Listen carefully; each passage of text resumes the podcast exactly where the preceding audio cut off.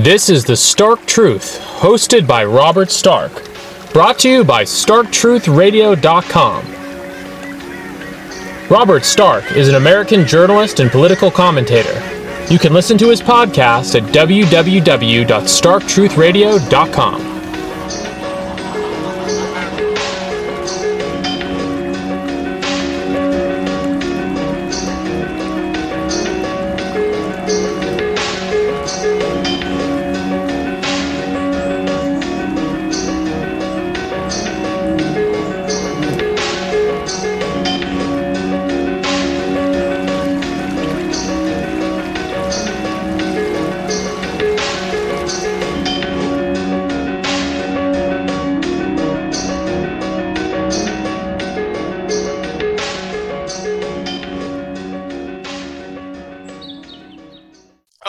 Stark here. Uh, I'm joined here with uh, Default uh, Friend, also goes by Katherine D. Uh, she's a writer and co-host of the podcast After the Orgy and has a Substack, Default Wisdom.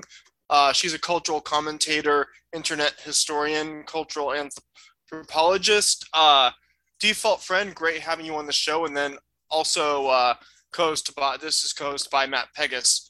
Hey, Matt. How's it going? Hey. Thanks for having me on. So uh, if you want to kind of explain like about your podcast, what is the meaning of the title After the Orgy, and then also your your background as an internet historian, and then basically you would you describe yourself as a digital native. You grew up online like many of us, but if you want to just kind of give some background information. Yeah, sure. So After the Orgy is actually no more. Um, we... I don't know. I actually don't know why it ended. It just kind of did. But um, our last episode is After the Orgy uh, was with Gio Pennacchietti, who some people might know from Twitter. Right. That's actually, Penicchio. I think that's how uh, maybe I discovered discovered you because uh, we had him on the show and he put out a review of my work on YouTube. And that's basically, uh, I think that's how I discovered you. Oh, cool. Yeah, he, he's a very smart guy. Um, so I was doing a filler episode while I was waiting for my co-host to return. And um, so the originally, originally After the Orgy was going to be like revisiting um, big events during the Obama administration to sort of see like why culture seemed to do such a shift in the, in the twenty tens. Um, but my co-host uh, has a very, so I work in tech. I have an, I have a normie sort of like middle class, you know, email job, but, you know, I'm not, you know, I'm not rolling in, in cash or anything, just sort of like, you know, a very like regular person job. But my co-host had a, has a very high profile job. So she can't really afford, she really couldn't afford to, uh, you know, be engaging in cancel bait at all. Um, so she was, she was, She was concerned about that. So she was like, look, if we anchor it in a text instead of an event, maybe we could get away with saying a little bit more because we're critiquing a film or a book or a short story. So we shifted to that. Um, and then, yeah, I have no idea what happened, but it, you know, it sort of fell off. And, but before I realized that it was just kind of over um, and that she was not returning, um, we, I was like, look, I'll put out some filler episodes. And one of the filler episodes was uh, with, with Gio, and um, we hadn't had a text picked or anything. We just, we just started talking about incels. And from there, we, we talked about, uh, you know, internet culture more, more generally. And um, I thought it was, it was, it was a great, it was, a, it was, a, it was a great show. Um, and I was like, you know, my, My, I I, lo- I love I love literature as as well, but I'm not as, as not as well read as my, my co-host is. So, or my you know my former co-host is. So I was like, uh, you know, while I'm waiting for her to come back, I'll just put out some episodes about stuff I do know a lot about. So then, like, you know, I interviewed um, the most famous blogger in the world, uh, and then I spoke to. Uh, is that Curtis Yarvin?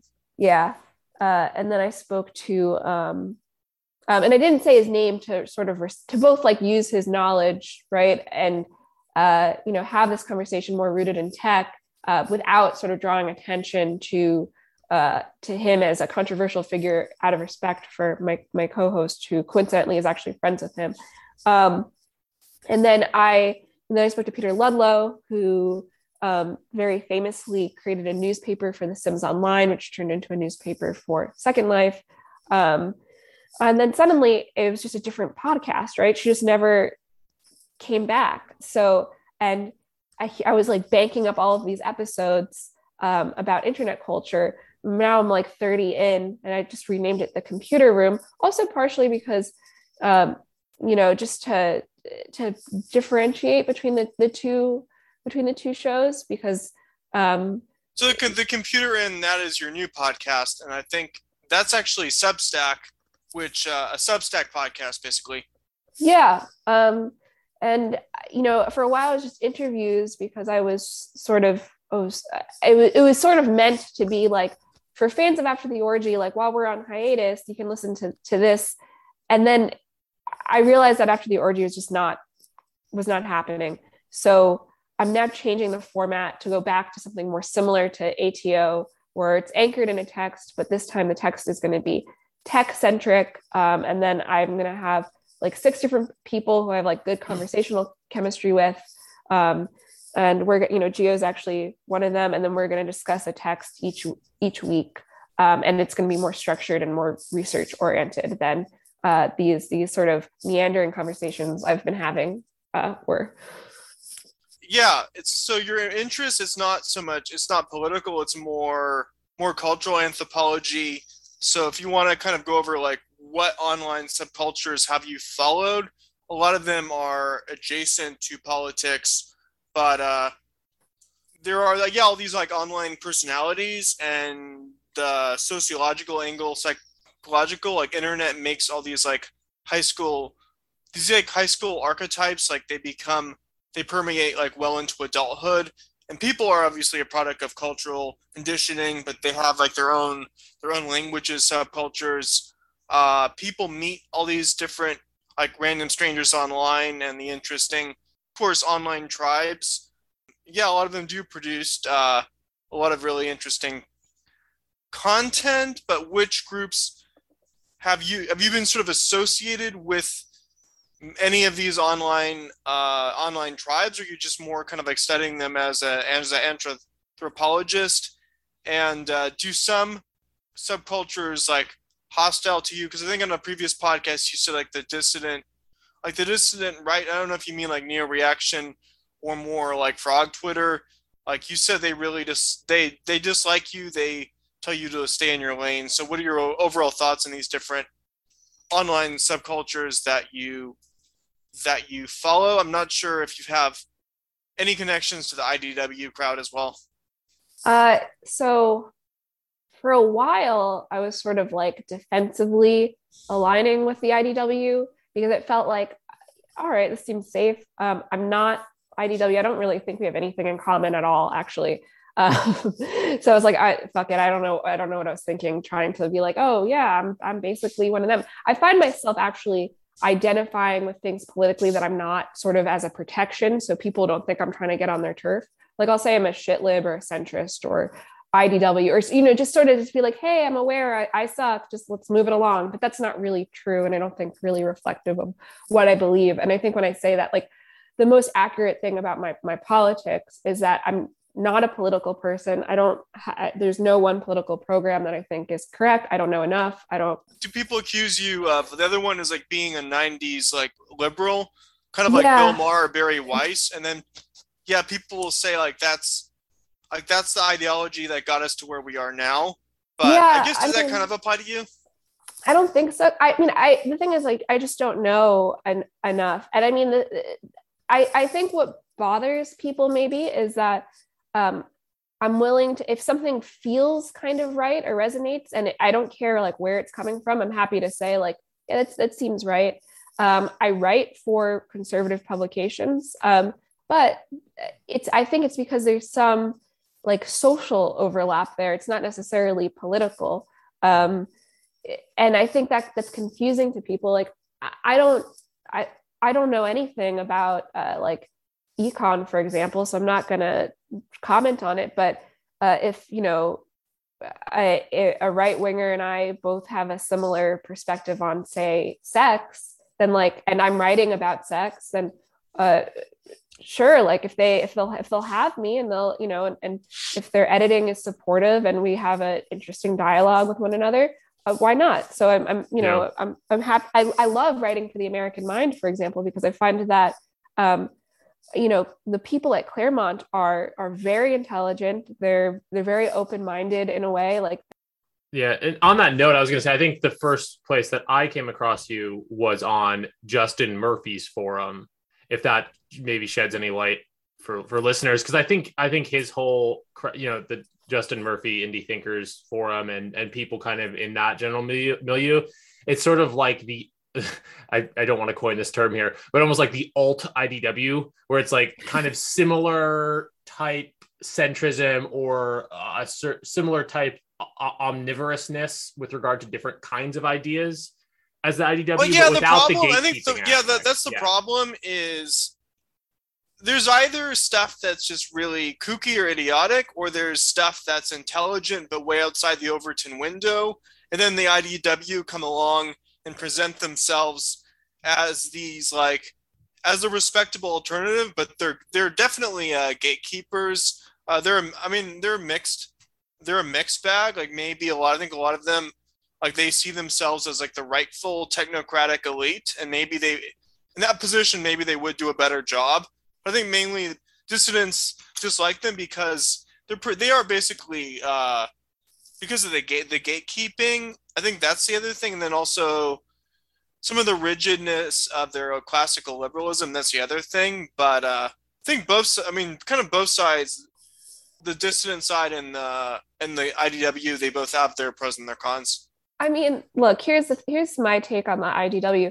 They, first of all, they're very myopic, which is r- incredibly annoying. Like, you know, you want to see Eric Weinstein have a meltdown, mention class at all. Just, I mean, he like, he it doesn't compute. Like, it, and it's, it's like, it's, you know, it's not even like he hears the word class. It, there's like a little translator in his head, and he he it it's translated into Marxist, you know, regardless of the the context it's bringing. Yeah, I think a lot of them, like also Claire Lehman's from a very wealthy Australian family. I think she's like an heiress, so yeah, they do tend to have that class bias. Yeah, but I mean, they won't consider it at all, which yeah. is really, really, really straight. Like they think it, it's not real or something. Um, so that's a that's a one thing about them that bothers me. The second thing about them that bothers me is, honestly, and you know, I, I don't want to make any enemies here, but um, many of them, certainly not all of them, are grifters in the sense that they are used to being the most different person in a room, and they're used to being the most right-wing person in a generally progressive room. And and by progressive, I mean like even you know like uh, progressives who don't have very like deep or nuanced political thinking, and Uh, they expect to ha- receive that same treatment in authentically right-wing uh, spaces when they're just, uh, they're contrarians and they're making a buck off their contrarianism, and they cannot exist without something to identify against. So it becomes very muddled, whereas a dissident right doesn't need the, doesn't need the left to, like, it doesn't need to identify against the left to exist. It has its own, you know, there's a diversity of, of, of visions, but it, it's it's not anchored in being contrarian, but the I D W is anchored in being, oh, the left left me sort of attitude. And it's really, it's very annoying, actually. It's, it's like the atheists who can't simply be atheists. They have to be right, atheists right. in the face of Christianity. Mm-hmm. Let's not forget that, that the basically the New York Times invented the concept I D W. It's, I mean, this is probably too strong a way of putting it, but it's almost like a controlled opposition thing where it's yeah. like all that energy is funneled towards something fairly innocuous to the establishment. It very much is just like, well, what about this, these ideas from the nineties or, or that were still in vogue in the nineties kind of thing. Yeah. Also, it does seem that you talk about this a lot, like relationships and sex is now inherently political, but like, yeah, one thing is like the incels as like a buzzword and your initial interest in incels. So what was the context of your interview with Nama Cates? Because uh, I've had her on the show twice, and your interest in that topic. Um. So, I mean, we were just friendly online. Um, and, you know, we it just, I don't know, we we just like talking to each other. So we figured, like, why not record it? We did one for, for my podcast, and we did one for hers. Um, how I got interested in incels, well, I was like a proto-femcel for most of my teen years um, and a big chunk of college. And then, you know, finally it, it finds a name. So when incels got on my radar, I think like must have been twenty twelve, maybe. Um, I really resonated with their sort of dark view of the world because I had believed. I don't even think the word was even used back then because it came into like, it, it was an it, it, it was it, invented. I think it was invented by this woman Alana in the nineties, and then uh, the Elliot Rodger massacre happened in twenty fourteen. I think it became widespread around maybe twenty a, a year or two later, like twenty sixteen. So the the the nascent concept though was already. Um, like incels, as we recognize incels today, um, were like it, there was it was there's a huge presence on like Reddit, for example. Um, so that's when I like when it, when it was still like pre Elliot Rodger like Reddit era. Um, you know, that's we were seeing this backlash against pickup artists. Um, was this linked to the site uh, Rodger was affiliated with? I think it was called like P O A Hate. Uh, yeah. So this is. So this is like the proto sort of incel community, right?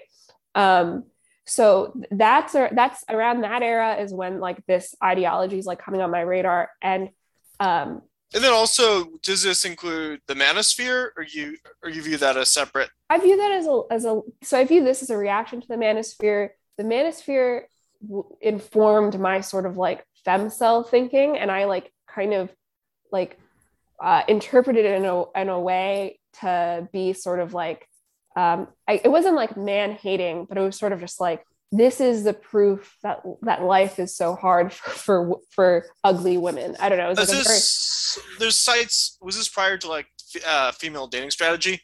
Yeah, yeah. I was never on female dating strategy. I mean, it, but it was it was it was like a very very like uh, dysfunctional, toxic. I I should I should clarify. I don't feel this way anymore. But as a like a younger person. Um, I, I like certainly did. Um, and I was, I was crazy as hell. Like I was so insane that I think at some point I like was like the purest kind of love that can exist is between two men and no other love, like not necessarily sexual or romantic, but only the love between two men is, is, is pure and like godly because everything else is so broken. I mean, I was just total schizo, like just off the deep end. Um, Did you, were you interested in like uh, like Dworkin and whatnot, like uh, anti-sex stuff then? Just out of no, curiosity. Oh no, I wasn't.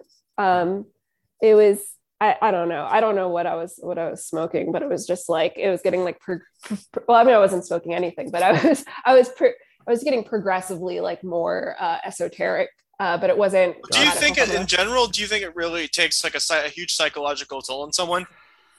Yeah. Yeah, of course. I mean, like, look, I, I had friends who were just like, what's wrong with you? Um, and I like, you know, I was a different person. Like once I snapped out of it and I snapped out of it, I think like, like around, um, around like summer of twenty twelve, I started like, get it. Like I got really, really bad. And then I got a lot better. um, were you, uh, were you mostly on Tumblr at that point or? I don't, um, I don't know if you said that, sorry, or, or what? You know, I was yeah. I was on Reddit a lot at that okay. point, um, and I I had like already ta- I I think I was I was probably still on Tumblr a little bit, but I had like tapered off the the heavy Tumblr use. I see. It just it's interesting because it sounds like almost, and I don't mean to put words in your mouth if you wouldn't put it this way, but it's almost like you were radicalized online, but not toward any recognizable path. Like it's not like you were like a radical leftist or rightist or anything. It's like almost you found your own path, like a personal radicalization. Is that, does that resonate? I, I think so. I was like maybe like radically like black pilled or something. Yeah. Um, it was like the the female, uh, you know, like lay down and rot sort of, mm-hmm. uh, uh, you know, it was, that was it was kind of that. And it, but it, you know, I wasn't the only one. Like there's definitely like a contingent, like a nameless contingent that today we will, we you know, we call the femcel, but it's like this sort of like amorphous. Uh, kind of like difficult to parse uh, kind of worldview. And then eventually like this sort of, I, I have this impulse in me to like want to be extreme sometimes. So this got like this energy, like once I chilled out on the gender stuff um, and you know, the like life's so hard as an ugly woman uh, talking point, I rechanneled that same sort of passion into uh, like fear of uh, climate collapse. So that was its own sort of, but I also went about that and like, you know, I wasn't, I wasn't like anti. Yeah, I think well, I think it's it's true that so as so far as a lot of politics is like what how much of politics is just people's personal psycho- psychology. I think it's exacerbated online, but people's psychology is psychological motives and issues are channeled into politics. I think so too. Yeah, like so, like the incels, they talk a lot about uh, about like. hypergamy, the Pareto principle, and like a certain like they talk about a certain like kind of subset of women. And I'm sure you have like a more kind of like nuanced take of uh take of that issue, but uh they generally they're I think you've said the same thing, like there there's a sort of a general perception that this issue really shifted like right around uh the early twenty tens when uh smartphones and dating dating apps uh just Uh, transformed everything. Yeah, I mean, there's there was definitely a shift because, excuse me, like what I believe was like a more extreme version of what a lot of people experienced, and then you start seeing sort of like, um, because it was sort of a reaction to this sort of like you know the hot girl sort of talking point where everyone's sort of complaining about getting catcalled. It was sort of like a reaction to that. Um, And it was sort of, you know, like people were like, well, not every woman gets catcalled. Not every woman is relentlessly sexually harassed. Um, there's a, certainly a, a population of women who are invisible. And then the, the like harmony sort of was disturbed by that or was disturbed by dating apps. Um, this wasn't true for OK. Oh, because, yeah, I do remember that. I remember in the zero zeros, like you had it, it was there was maybe less of a gender war, but you kind of had like in like reality T V culture, like this, the popular crowd that the incels would call Chads and Stacys. And then you had both like lower status men and lower status women resenting that crowd in the zero zeros. And then by about twenty twelve, everything became divided on the gender war.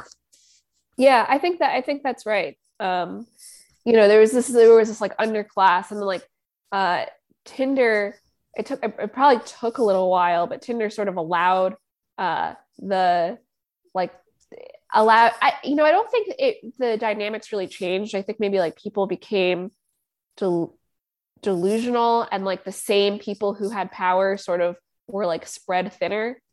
Um, you know, I think there's definitely like a lot of women who probably are still treated the same way, but they're kind of like under the delusion that like they're, they have more options. Oh, yeah, because that's what the the whole thing about the femcel issue is. The incel talking points is that femcels don't exist, but maybe they're women who can get laid on on a dating app, but they're treated they're treated badly or they can't get a relationship.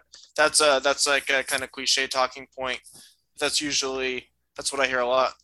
Yeah, and I I, I mean I you know I would I would. Uh, I would invite the incel to to spend a day in like a genuinely ugly woman's shoes. Like, you know, she may, she'll, she'll get a sparse number of matches and then like, like the match quality is probably very low and she's treated as like, uh, you know, basically as like a, a receptacle for like, you know, I, I, I'll, I'll actually, I'll spare the, the grotesque term, terminology. Right, here, right. But, you know, it's it's it's even like a step below getting pumped and dumped. Like there's not even. And probably not not even from guys who would be referred to as Chads. Maybe from like, even maybe just like guys who would be like referred to as like low tier normies.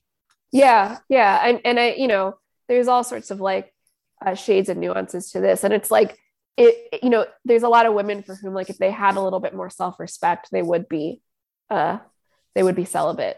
The kind of questions like how much of this is exaggerated, because when you go out in public, like you do see couples who are looks matched, like maybe they met I R L, not online, but you do see that too. Like there is there is nuance. Um. Yeah. I mean, you know, you don't really see like average or ugly looking women with really great looking guys, right? You see, I I think like still, uh, you know, couples are are generally. Um, Are, are generally looks matched, looks matched yeah. yeah. Um, I was going to ask, this might be a, a silly question. Maybe it's a question that always looms over uh, the whole, I guess, incel and femcel thing. But this perception of being genuinely ugly, I mean, I, I don't think anyone, I don't think that's your reputation online, shall we say? I, um, so do you think, uh, do you think that was in your head to any degree, or like, or how much of it, I mean, I don't know, maybe it's a, maybe it's kind of a generic question for, for any of these conversations. I, like, do you think there's an extent to which it just gets in your head when you're online all the time and you convince yourself? Or do you think? Yeah, so yeah. I mean, like, look, I think a lot of people have body dysmorphia, probably myself yes. included. Um, you know, it always makes people uncomfortable when I say this, but, uh, and you know, I, I, I've, I kind of like made a note to myself to stop saying this on, on podcasts, but I think it's, I think it's helpful maybe for other women. Um, I, I look good. I look great in some photos. Like, uh, if I'm at a wedding and it's, you know, the soft lighting and I could throw, Uh, you know, a black and white filter or something on it. But in my day-to-day life, um, I'm a, I'm an average or even below average looking person. And I, and I know this. And in, um, in a city like Chicago where I live now, it's, I never think about it. It's no big deal. Um, it does not impact the way I'm treated at all. Um, in a place like, like Texas, generally, you know, as long, it, it, it doesn't impact me. When I was living in New York City, um, especially in my social milieu, um, there was never a moment that I wasn't reminded of it. I I was treated um, like I was invisible. Um, it, people would call, would comment negatively on my appearance to my face. My experience of the world was drastically different than my uh, good-looking female friends. I have never um, been living life on, you know, press any key to start mode, so to speak. Um, and I, uh, you know, it, in a in a normal in a normal environment that's not like Uh, Miami or where I grew up or New York City. Um, I'm able what to say about, oh. uh, you said uh, S- SF clusters more with Chicago and Boston, and then you lived in L A and that's also similar to New York. You'd say more like S F. Uh, L A is probably more similar to um, uh, to New York. But it, so I'm saying like in, in these sort of like more normal cities, right? It has, it has no impact at all. I would, you know, it's, I'm, I'm, I would be very foolish to, or attention seeking to, to be identifying this way, but in, in like these certain bubbles, right. You, you, you can be forgiven for, for, uh, thinking that you are genuinely ugly. Uh, do I, you know, I would imagine my experience in a envir- in a wealthy environment or an environment like New York or Miami or L A is the same as a genuinely ugly woman in uh, Chicago, Boston, Austin, San Francisco. Hmm. Interesting. Yeah, no, um, I didn't mean to be weird about it. I just think, no, no, it's I, like I an elephant say. in the room thing. Because I mean, I think online you're seen as pretty attractive, but I, I don't know. It's not like I'm talking to people about you online or anything. But that's uh, that was my no, perspective. No, I mean, I yeah, I I, I appreciate it. Um, it it's but that I mean that's the thing with the with the incel too. Like the um the man who's an incel in San, San Francisco is not an incel in New York. Right. Oh no, that's that's huge. Um, the the the geography of it all. You think it's because of the the gender imbalances, like the tech industry?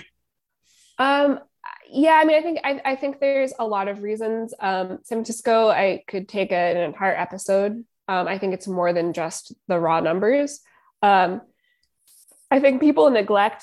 Also, there's like a heavy class element of this. So, like I like I said, and like oh. Oh yeah, I guess yeah. that's tr- that's true because. I think this does get actually downplayed. I think I think they talk about it a bit in the, like the incel sphere, but I actually there was a study from a more a more kind of left wing person who found search search results for for an interest in incel incel subculture. It correlates with places that have high levels of income inequality.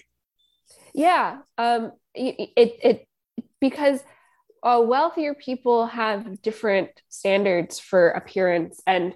Uh, it could it could be very illegible to someone from a working class or like middle class background, um, and you could you know it, where it cuts in both directions. You could be surprised, or you could be uh, you know uh, you know pleasantly surprised or unpleasantly surprised, right?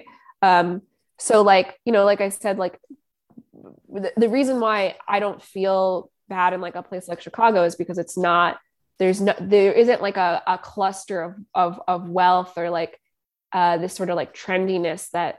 Uh, impacts the the wider culture of the city. Mm-hmm. And this is tr- again, this is this is true of all women. You want to you want to have your mind blown. Like if you get on TikTok and you compare thirty-year-old women, like the videos that thirty-year-old women make about their dating lives in Boston, Chicago, San Francisco, and New York, and see how that like nets out. That it's a it's a very like uh, there's very interesting differences, um, and the the impact there is is is I don't know. I I I think it's something that's underappreciated. I noticed like with uh, both the incels and the red pill types, they have this kind of like Schadenfreude revenge fantasy about about women, these women like hitting the wall. But I guess there is there's also talk like there's going to be like a shift in the twenty twenties, just as the generation who grew up of women who grew up on who basically lived through through Tinder are not really like a, being able to adjust to to now they're at the age where they're supposed to settle down. And uh, the economy seem is probably going to be a lot worse than the twenty tens. So I think it is sort of a revenge fantasy. But I also, I also actually th- I think just analyzing trends, I do think things could shift more in, back into men's favor in the twenty twenties. Uh, that that's interesting. I I mean, th- there's like this assumption though that like underpins it that um, you know. Uh, it's only millennial women who are dating, right? Like I, you know, I'm, I, I don't, I don't think I have a great handle on what it's like to, to date as a, a twenty year old. Um, I hear all sorts of different things from my, from my friends, and I have, uh, have younger siblings in that, that age, age bracket. And I mean, their experiences are also very like, um, you know, very different. You think, so you think these issues are actually worse if they're worse with uh, Zoomers? I, I, I just can't, I can't get a handle on it because I feel like I, on TikTok, I see, um, uh, so like TikTok being sort of like, you know, where I'm looking at it from removed, uh, or on Twitter, it seems like people are like, you know, burnt out in this way. Uh, but then I know a lot of women in real life who have this very sort of like early twenty tens millennial attitude. Um, there's a lot of variation. And then my siblings um, have this very sort of like, it's like they're in a nineties time capsule, and I sort of don't recognize how they managed this, where it's like kind of, uh, you know, I'm I'm with my college sweetheart and we're married, or... Um, but yeah, you know, with Zoomers, I think there's just more of a kind of coming apart, because with millennials, there's was a sense...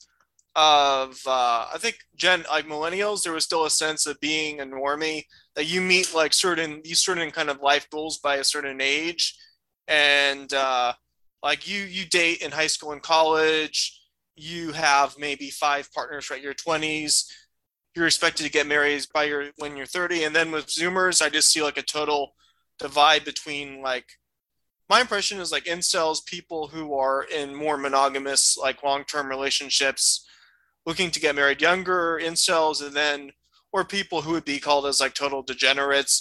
Like there, there's more of a divide between these different, these different factions coming apart. There's no, there's no like shared kind there's, of expectations. Yeah. And there's less of like your perception, Robert, and this would also, I guess, be mine, not that I ha- know that much about Gen Z dating, but basically that there's less of like that middle ground of people who are just dating and perhaps hooking up casually, that it's kind of more, either you're in a long-term thing, you're kind of celibate, or or you're you're like like there's less of a, like a middle territory. Is that what you're saying, Robert? Yeah, that does seem to be my observation. Going back to these like trends, so the zero zeros, like that decade seemed like the most kind of like hedonistic decade, and then in the early twenty tens, like hookup culture and dating apps were definitely still like they were celebrated by twenty tens. And then there has been kind of there has been like a backlash from both the more conservative side and more liberal side as well. But I do th- I've noticed like extreme woke culture, including Me Too, ha- actually kind of put a break on that hyper sexualizing yeah. hedonistic culture that emerged from the zero zeros to the early portion of the twenty tens. Yeah, I mean, I, I, I've, I've written quite a lot about like the, the, this backlash, right? Like it's, it's, there's clearly something there. And I think it's both from like millennial women who are burnt out, and also Zoomers who maybe are repulsed by what millennial women like memed into being the norm. Yeah, yeah. So I think it was this, the New York Times, Michelle Goldberg, that, that's actually kind of funny because I know Michelle Goldberg is kind of a villain of the dissident right types of Why? thing. Yeah, she's the one. Oh, because she wrote the the famous, the infamous article, "Yes, we can replace them," like using the mantra of Charlottesville. But anyhow, she wrote she wrote an article. She actually wrote a review of your writings about the your your Substack on the coming wave of sex negativity. And Michelle Goldberg actually wrote about your article on the sort of backlash against uh, hookup culture. Yeah, that was a, that was a very pleasant surprise. um, yeah, you've you basically charted it as the move from sex positivity to post-sex positivity, right? Yeah. Yeah. Um, and I think like I, I think there's definitely like a contingent of people who, I mean, I think there's also like this media push to uh, resist that and like to try to, um, you know, like, like last summer, it was like, oh, we're post COVID. It's going to be the summer of sex in New York City or whatever. Oh, right. Yeah. yeah. Or like this, this, I think like the short king spring is an expression of this. I've noticed like the, the, uh, you know, the, the media loves to do this thing where they like try to like meme influencers into existence. Oh, the one, the really ridiculous one where kind of uh, like, uh, I forget which news site, it, it must have been like senior citizens who wrote this, but, uh, they said the twenty twenties were going to be the roaring, the new roaring twenties. Yeah. Um, wishful thinking. As like the whole world yeah. is falling apart. Yeah, that cl- that clearly didn't happen. Not yet. Right. So, but yeah. yeah, so you've noticed that like I think woke culture actually did kind of put a break on the sort of hedonistic culture because it's kind of the opposite. Because in the in the zero zeros, like there was a strong emphasis on being like being athletic and physically attractive with reality T V culture. And then now, like, it's kind of the opposite. Like you see advertisements, like people, people who would be considered very ugly in the past are like celebrated as beauty standards, like the extreme version of like body positivity. So woke culture kind of replaced hedon, extreme hedonism with this like a more neo-puritanical, hyper-moralistic culture. And then like, I think there was like a prediction, a uh, number of like, I know like the Twitter handle Indian Bronson was predicting this, and the man- Manosphere, like the Christian Manosphere blogger from like eight years ago, uh, kind of also like Kay Heimowitz kind of encapsulates this, but uh, you're seeing a kind of like a more conservative version of feminism that's starting to emerge. And uh, actually, I predict that will really take off this decade. Hmm.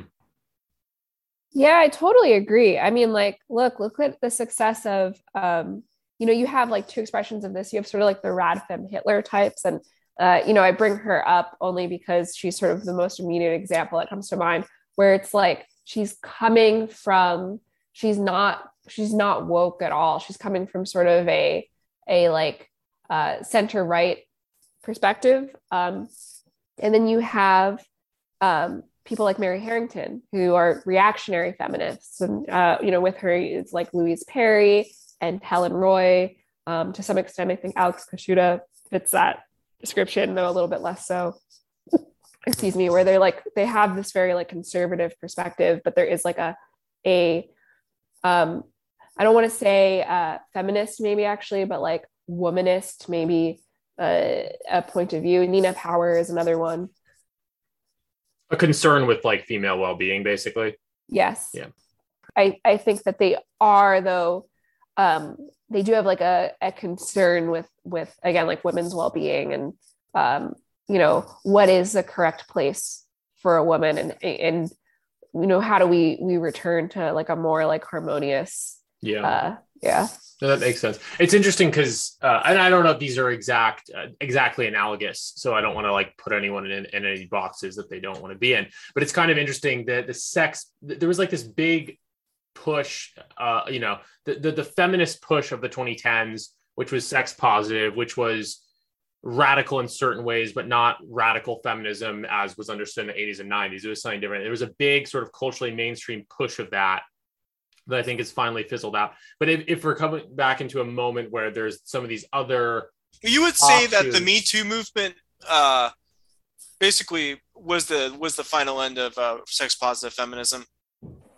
Yeah, I think that sounds that sounds right to me. Yeah. But what I was going to say was it's almost not, it's not a return because I think it's quite different and the context is completely different. But if you go back to like the late eighties, early nineties, you know, there's like manifestos of like the anti, like anti-abortion feminists. And they, like there was a kind of a more multiplicity of different kinds of views. And you know, they were all feminists, broadly speaking, but some of them may have integrated, they had more in, co- some of them had more in common with certain types of social conservatism.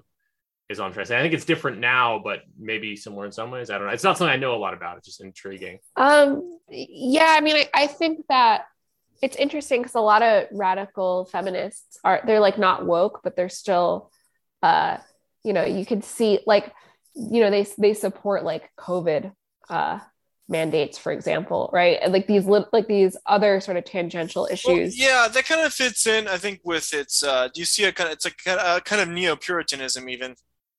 Yeah, I think I think that's a fair uh, description of it. What do you think about, like, I guess these terms like girl boss feminism or neoliberal feminism? Uh, do you see them as becoming a pejorative? Uh, you wrote this, but are you talking about in general or just on online subspheres like these? In general. Yeah, even among le- like dissident left types, like those girl boss feminism and neoliberal feminism are pejoratives now. I mean, girl boss is a pejorative to normies, too. Right, right. Yeah. Another cultural trend is like millennials reaching middle age, having midlife crises, existential crises. And uh, these generational cutoffs, like social media was obviously a major generational cutoff. But talking about, like, the new other one is like geriatric millennials is the new media buzzword. But yeah, I do, pre- I predict that that millennials have. Adapting to middle age and their midlife crises, that will that will be a huge cultural theme this decade. I think so too, and I'm very curious about how it's going to play out. And I'm also like very curious about the people who seem to have been able to uh, escape it. Like mm-hmm. even myself, to some degree, I'm I'm um, on the younger end of of being a millennial, but you know, you know, still I'm getting I'm, I'm getting older. I feel like. Even with the mistakes that I've made, I still am on like a pretty like boomer or, or Gen X life path. And I am always curious, like, what about, well, didn't you about- say that you, you, you divorced, but you married at a fairly young age? Yeah, I was, I was, I was very young, but I, I mean like, were you part of some kind of like religious community or is it just a personal decision? No, I was crazy. Um, it's along the short of it. Um, I, I, the thing is like, I, I, I, so, you know, stepping aside, like falling in love and all the, you know, sort of more romantic parts of, of, of that. Um, I was so like overdosed on manosphere and then my own sort of like weird, uh, black pilled, you know, worldview that like, I was like, I need to get off the market as soon as possible. I cannot do this. It will not be good. There, there, it, it will be only pain. So I'm going to get married as soon as I can, and I'm going to have kids, and I'm going to, you know, I'm, I'm, I'm going to settle down, and I'm not going to put myself through what, I, like, I, I had this, it was like this weird sort of like prepper almost mindset of like, everyone thinks they're having fun. It's not going to be fun. I'm going underground as soon as I can. Right. Like it was just crazy people shit, but even, even like factoring that in, right. Like I have, you know, I'm, I'm, I like, I got divorced. I like veered off path. I'm like back on track to be like pretty like stable and, and textbook, which is or like, yeah, like I, I think it is like Alex Kashuta and Jack. Mur- this is Jack Murphy or Justin Murphy. Justin, Justin Murphy, Murphy. Definitely yeah, Justin Murphy. very yeah, very different. But uh, yeah, they're kind of they're promoting this kind of like neo like neo traditionalism. Um, yeah, and they they're they're interesting too because I well Justin. uh Justin less so, but like Alex definitely like uh you know she's seen both sides of the fence, so to speak, right? Like she uh you know she did the the the liberal feminist thing of you know she lived in London and uh you know d- d- li- you know lived that millennial lifestyle and then and and then realized uh sort of later down the line like ah you know that that wasn't a good use of my time. Mm-hmm. looking over uh, other cultural trends, like millennial nostalgia is becoming, that's becoming huge, going from like nineties era Nickelodeon to the hipster culture. Uh, yeah, millennial nostalgia is seeing a big, like that's, that's a big trend right now. One thing that's interesting is that the hipster culture from the, like the late part of the zero zeros to the early twenty tens, I think that was like the last, the last big kind of like youth subculture, because Zoomers don't have a unified subculture. They're more, I think there's a number of factors, like they're more online. So there's divides between diff- different subcultures. There's not one unified one. But then also I think the demographic shifts where Zoomers are a majority non-white, that factor, that factors in too. Mm, but with the hipster culture, it didn't really, it didn't abruptly end, but it sort of gradually faded out and got absorbed into kind of like woke capital and uh, consumerism. Were you involved with the hipster scene of the early twenty tens? And did you notice that trend of it just kind of not, not abruptly ending, but sort of like gradually fading out? Cause kind of like a good example is like, you see like an, like in commercials that go on YouTube, uh, there's just like, they'll show a lot of, a lot of like, uh, diverse, like different, like various diverse or ambiguous looking people, and it's kind of kind of corporate. It's like kind of a fusion of like corporate culture, hip hop culture, and then hipster culture as well, kind of fused together. And like, where do you uh have you noticed that trend? Um yeah, so I have I have noticed that. Um I think that it's probably not true that Zoomers don't have their own subcultures. Um I, they definitely do. Um, and there's definitely like a version of the hipster that has existed. I mean, I would say like, you know, they, I mean, they, like hipsters definitely still exist, and you know, when you see it, I don't think they've gone away. I think they've just, they're just in a period of like not being. But um, yeah, like what I'm saying is it's like some weird, it's like some weird, weird fusion of like hipster culture, uh, hip hop culture, and then like woke capital and kind of corporate consumerism all kind of blended together. There's definitely a lot of the, the general idea of blending and, and sort of like, even like something like Lil Peep, for example, or like SoundCloud Rap. I mean, that's emo plus hip hop. I, I don't even know what I'm saying here beyond that. I do, I do think Gen Z has subcultures, but I think that they're often defined a, uh, as sort of hybrid collages of different things from the past, more so than anything. Yeah, that does new, seem but like that does seem to be like there's there's this sort of like stagnation where we had these like de- generational cycles. So each decade reinvented itself with something new throughout the twentieth century, and then into like the zero zeros, even the twenty tens, and now it just feel like everything is just kind of kind of a blend, a blend, yeah, a blend of different uh, different things from the past. Like a, uh, yeah, like a kind of stagnation. Yeah, I mean, but that's how it that's how it always was, right? Right, like, right. It, Even like know. Rock and roll is like blues and country. Yeah, it is. There's always some degree of of of, of different things influencing each other. Yeah.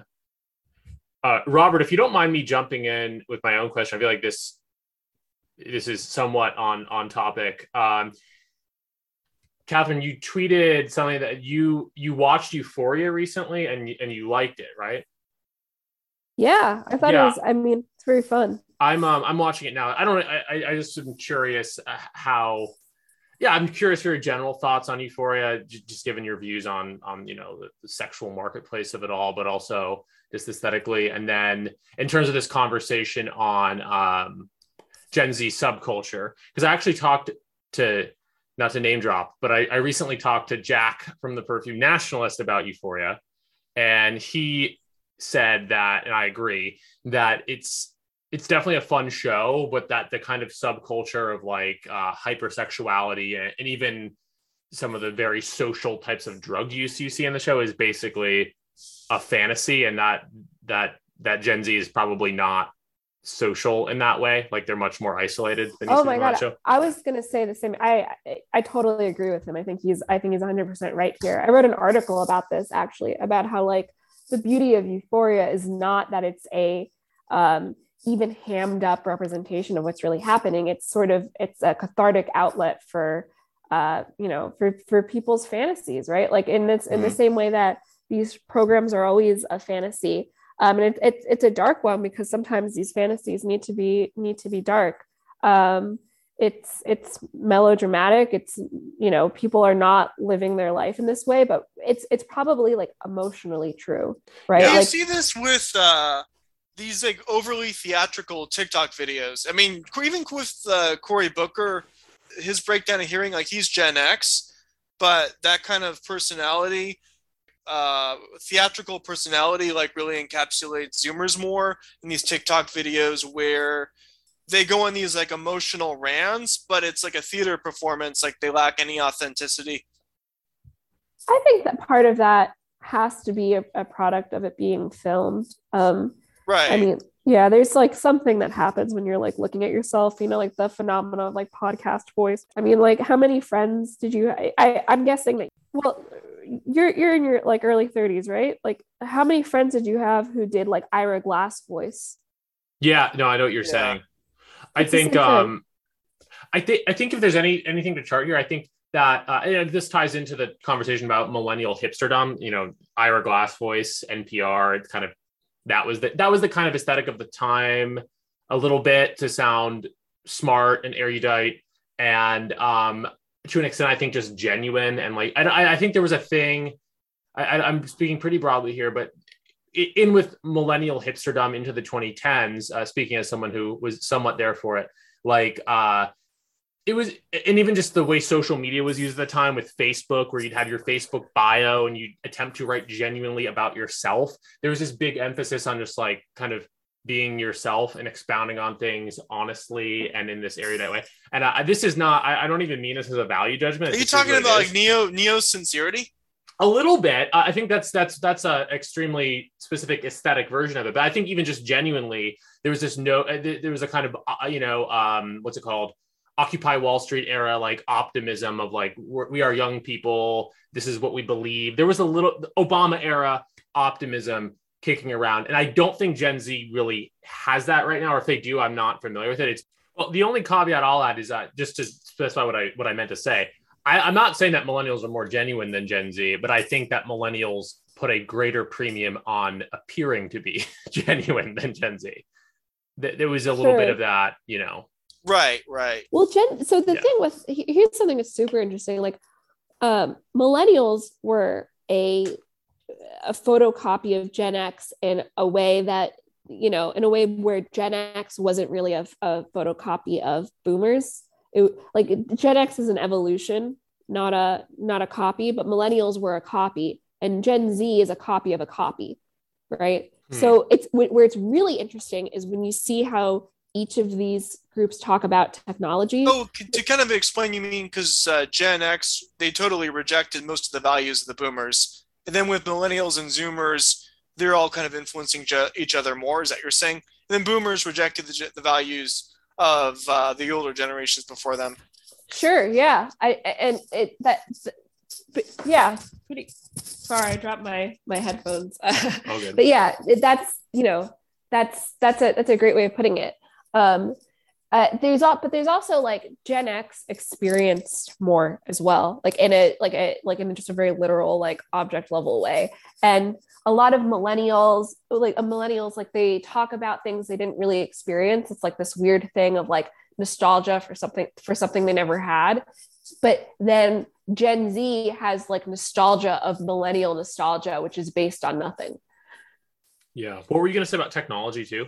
Well, if you see, if you, so if you see how they talk about technology, millennials have like a lot of these like false memories of tech, and it's like, they, like they weren't really there. Like this was something that really bothered me about like net art or like Molly Soda era, um, art, Molly Soda being actual m- marking this movement, but being an exception to what I'm about to describe, where it's like, they're sort of like, uh, they, they know the aesthetic markers of what the late nineties or early two thousands internet was like. They weren't really embedded in it in this genuine way. And you see it, it this is like a hallmark of a lot of internet culture writers too.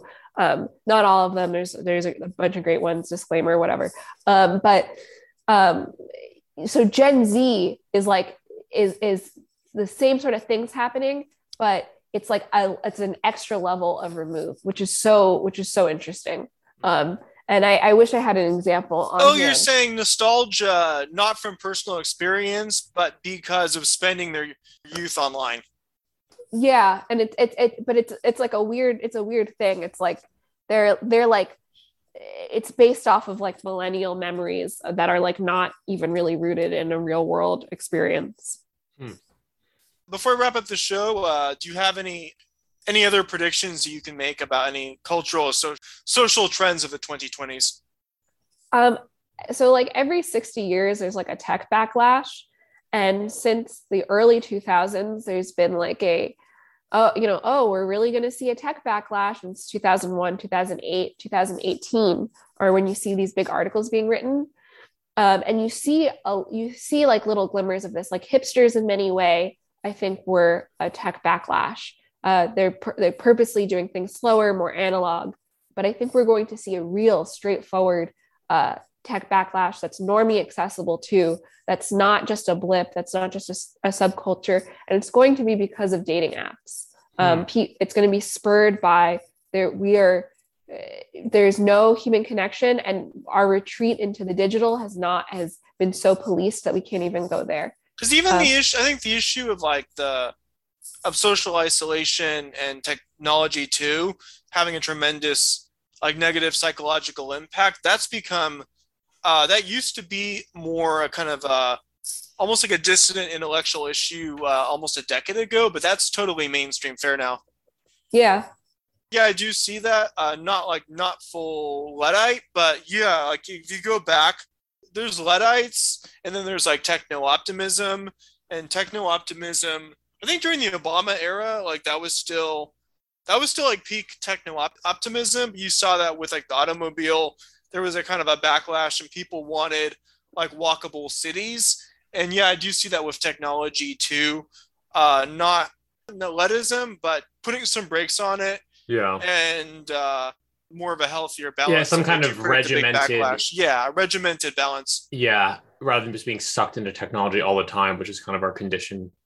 Robert just published this book Vaporfornia, which what, what would you say, Robert, it, it deals with someone kind of getting plugged into some of these online subcultures and yeah radical- like your book uh Dragon Day deals with this too, right? But it is about basically it's a surreal dark comedy, and then a sequel to my first book, which Uh, that's a whole other story, but basically it is about someone who really goes into detail about their psychological yeah the kind of psychological experience uh...